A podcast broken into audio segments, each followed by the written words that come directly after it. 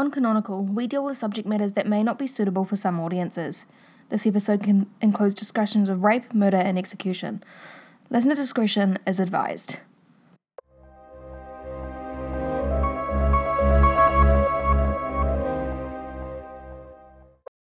In 1974, Aileen Wuornos was imprisoned for two things driving while intoxicated and firing a gun from a moving vehicle.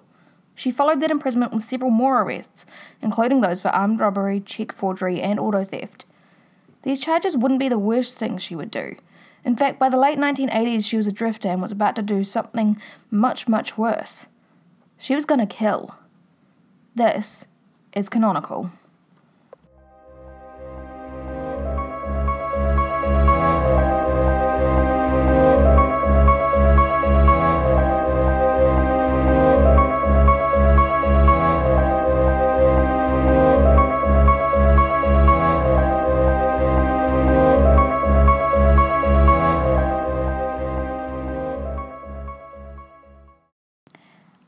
Had been arrested before. In 74, she was arrested in Jefferson County, Colorado for a DUI, disorderly conduct, and for firing a 22 caliber pistol from a moving vehicle. She'd had a few run-ins with the law again after her marriage to 69-year-old Louis Gratz fell. She had a habit of involving herself in several confrontations at her local bar and was sent to jail for assault for a short time. Her husband ended up taking a restraining order out on her after she hit him with his own cane just weeks after they were married. Yet another time she ran afoul of the law was upon her return to Michigan, where she was arrested and charged with assault and disturbing the peace, after she threw a cue ball at a bartender's head.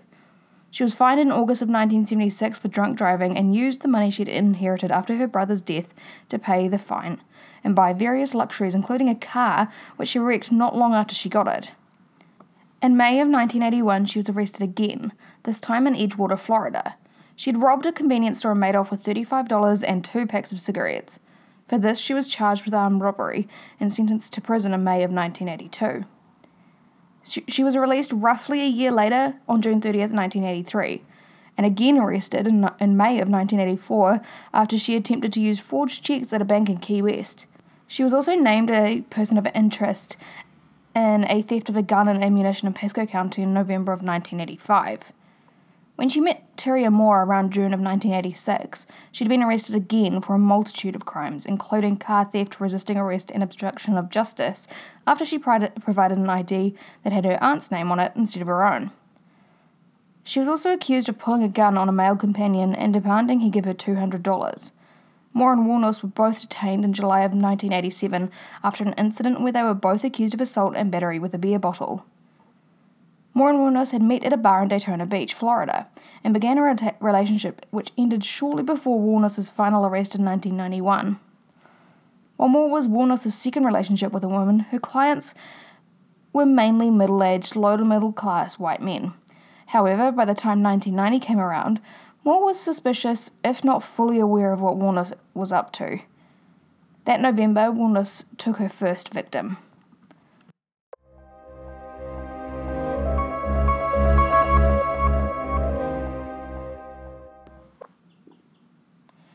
On November 30th, 1989, electronics store owner Richard Mallory went missing in Volusia County. Mallory, a convicted rapist, allegedly sodomized and brutally beat Wuornos after he had solicited her services as a sex worker. Two days after he disappeared, a deputy sheriff found his abandoned vehicle, and then, on December 13th, his body was found several miles from where his vehicle had been found. He had been shot several times, but his cause of death was the two gunshots to his left lung. During the investigation, Volusia County Police discovered items at a local pawn shop. The receipt had Wuornos' thumbprint on it. They were then able to trace other items from Mallory to Wuornos. This included Mallory's vehicle, which was later found in a warehouse unit that had been rented under an alias by Wuornos. Six months later, Winter Garden construction worker David Spears was declared missing as of May 19, 1990. On June 1st, his naked body was found in Citrus County, 40 miles north of Tampa.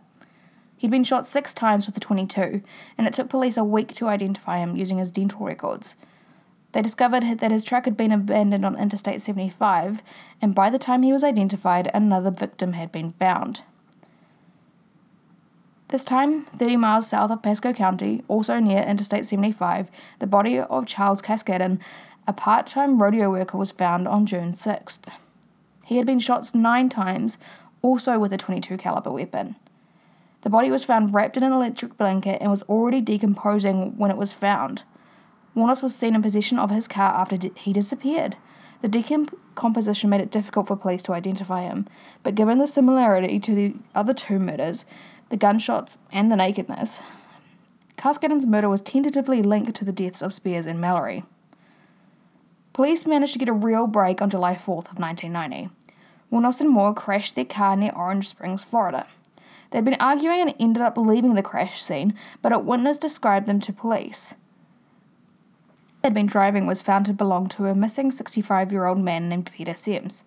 Siems had left Florida for Arkansas in June of 1990 and had last been seen on the 7th. The interior of his vehicle showed signs of a struggle, and police were, un- were able to obtain several fingerprints from the interior as well as a palm print from Wuornos. Unfortunately, the body of Peter Siems has never been found. Following Siems's disappearance, a description of both Wuornos and Moore, as well as the MO for the crimes, was circulated through Florida as well as nationwide. On August 4th, the body of 50 year old Ocala sausage salesman Troy Burress was found. It was found in a wooded area off State Road 19 in Marion County. He'd been reported missing on July 31st after his employer realized he'd failed to complete his delivery route on July 30th. His delivery truck was found abandoned the next day, and Burress had been shot twice. Just a month later, the body of Charles Humphreys, a retired Air Force major, former state child abuse investigator, and former chief of police, was found on September 12th. He had been reported missing by his wife on September 11th. He too had been shot several times with a 22 caliber weapon. Wuornos's final victim was Walter Antonio, 62, from Merritt Island. Antonio worked as a trucker, security guard, and police reservist. On November 19th, his nearly naked body was found near a logging road in Dixie County. He had been dead less than 24 hours and shot three times in the back and once in the head, also with a 22. Police recognised the similarities in all six of the murder cases and the missing case of Peter Siems. They released the photo fit identities from the Siems case to the media. By mid December 1990, the police had been led to the ident- identification of Tyria Moore as well as three other names Lee Blahovec, Lori Grody, and Cami Marsh Green. All three of these names match to the description of the second photo fit. Warner later used the Marsh Green identity to pawn a camera which belonged to Mallory. In accordance with Floridian law, she was required to provide a fingerprint.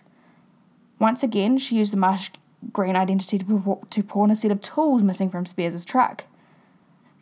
These fingerprints were used to link Green to Grody and matched those lifted from Siems' car.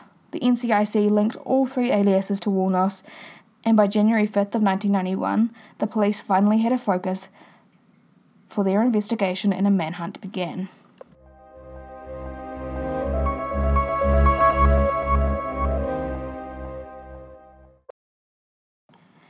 Manhunt began and Wuornos was tracked to Port Orange, Florida. Local forces were pulled back, and the task force tracking her wanted to see if she'd make contact with their second suspect, Tyria Moore. She was arrested the following afternoon on January 9, 1991. Upon her arrest, Wuornos was told that she was wanted in relation to minor charges against Lori Grody.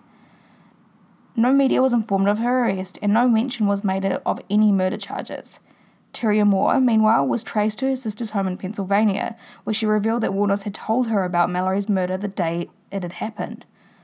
Moore said that she deliberately avoided discussing the other suspicious incidents with Wuornos as she feared for her own safety.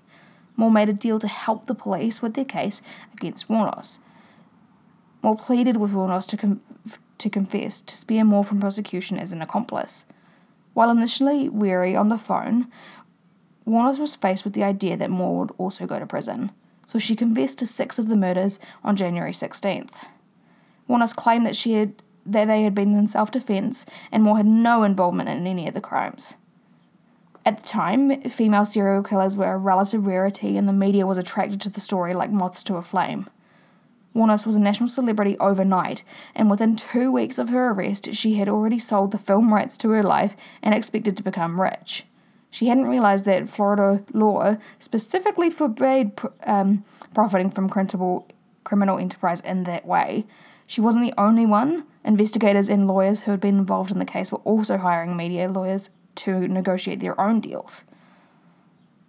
Wuornos's defense team wanted her to plead guilty on the six murder charges in exchange for six consecutive life sentences. On the other hand, the prosecution were pushing for the death penalty. Initially, she was tried for just Richard Mallory's murder, as they felt the case, this case was the strongest.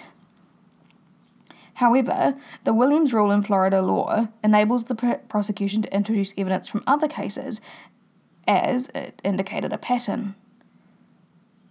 The jurors didn't buy Warner's self defense defense, and Wuornos didn't do herself any favours when she testified in her own defense. She did this against the advice of her legal counsel and was forced to take the Fifth Amendment repeatedly. The jury found her guilty of first degree murder, unanim- unanimously recommending the death penalty on January 27, 1992. On January 31st of that year, Aileen Wuornos was sentenced to death by electrocution. Two months later, on March 31st, she pleaded guilty to the murder of Troy, Troy Burress, Charles Humphrey, and David Spears also receiving the death penalty for these crimes.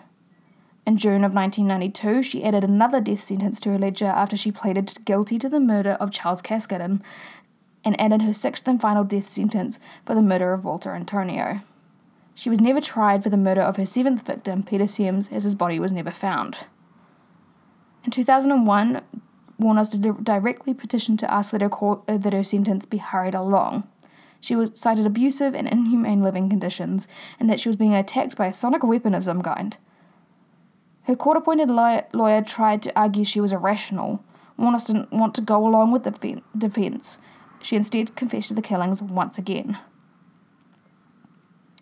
Wuornos got her wish. She was put to death by lethal injection at 9:47 p.m. on June 6th of 2002. During her final interview, Wuornos is quoted as saying, I'd just like to say I'm sailing with the rock, and I'll be back like Independence Day with Jesus, June 6th, like the movie, big mothership and all. I'll be back.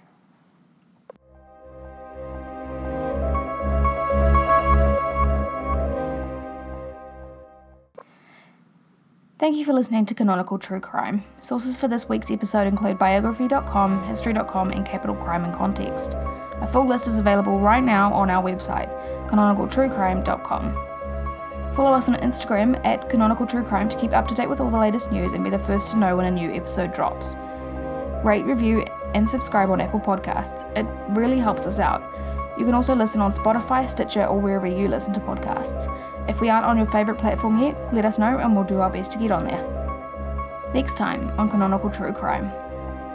Louis Castro told his followers he was an angel and had magical powers. He man- had managed to convince them that he was hundreds of years old and that to stay alive he had to have sex with children. His compound at Angel's Landing also held secrets deadly ones.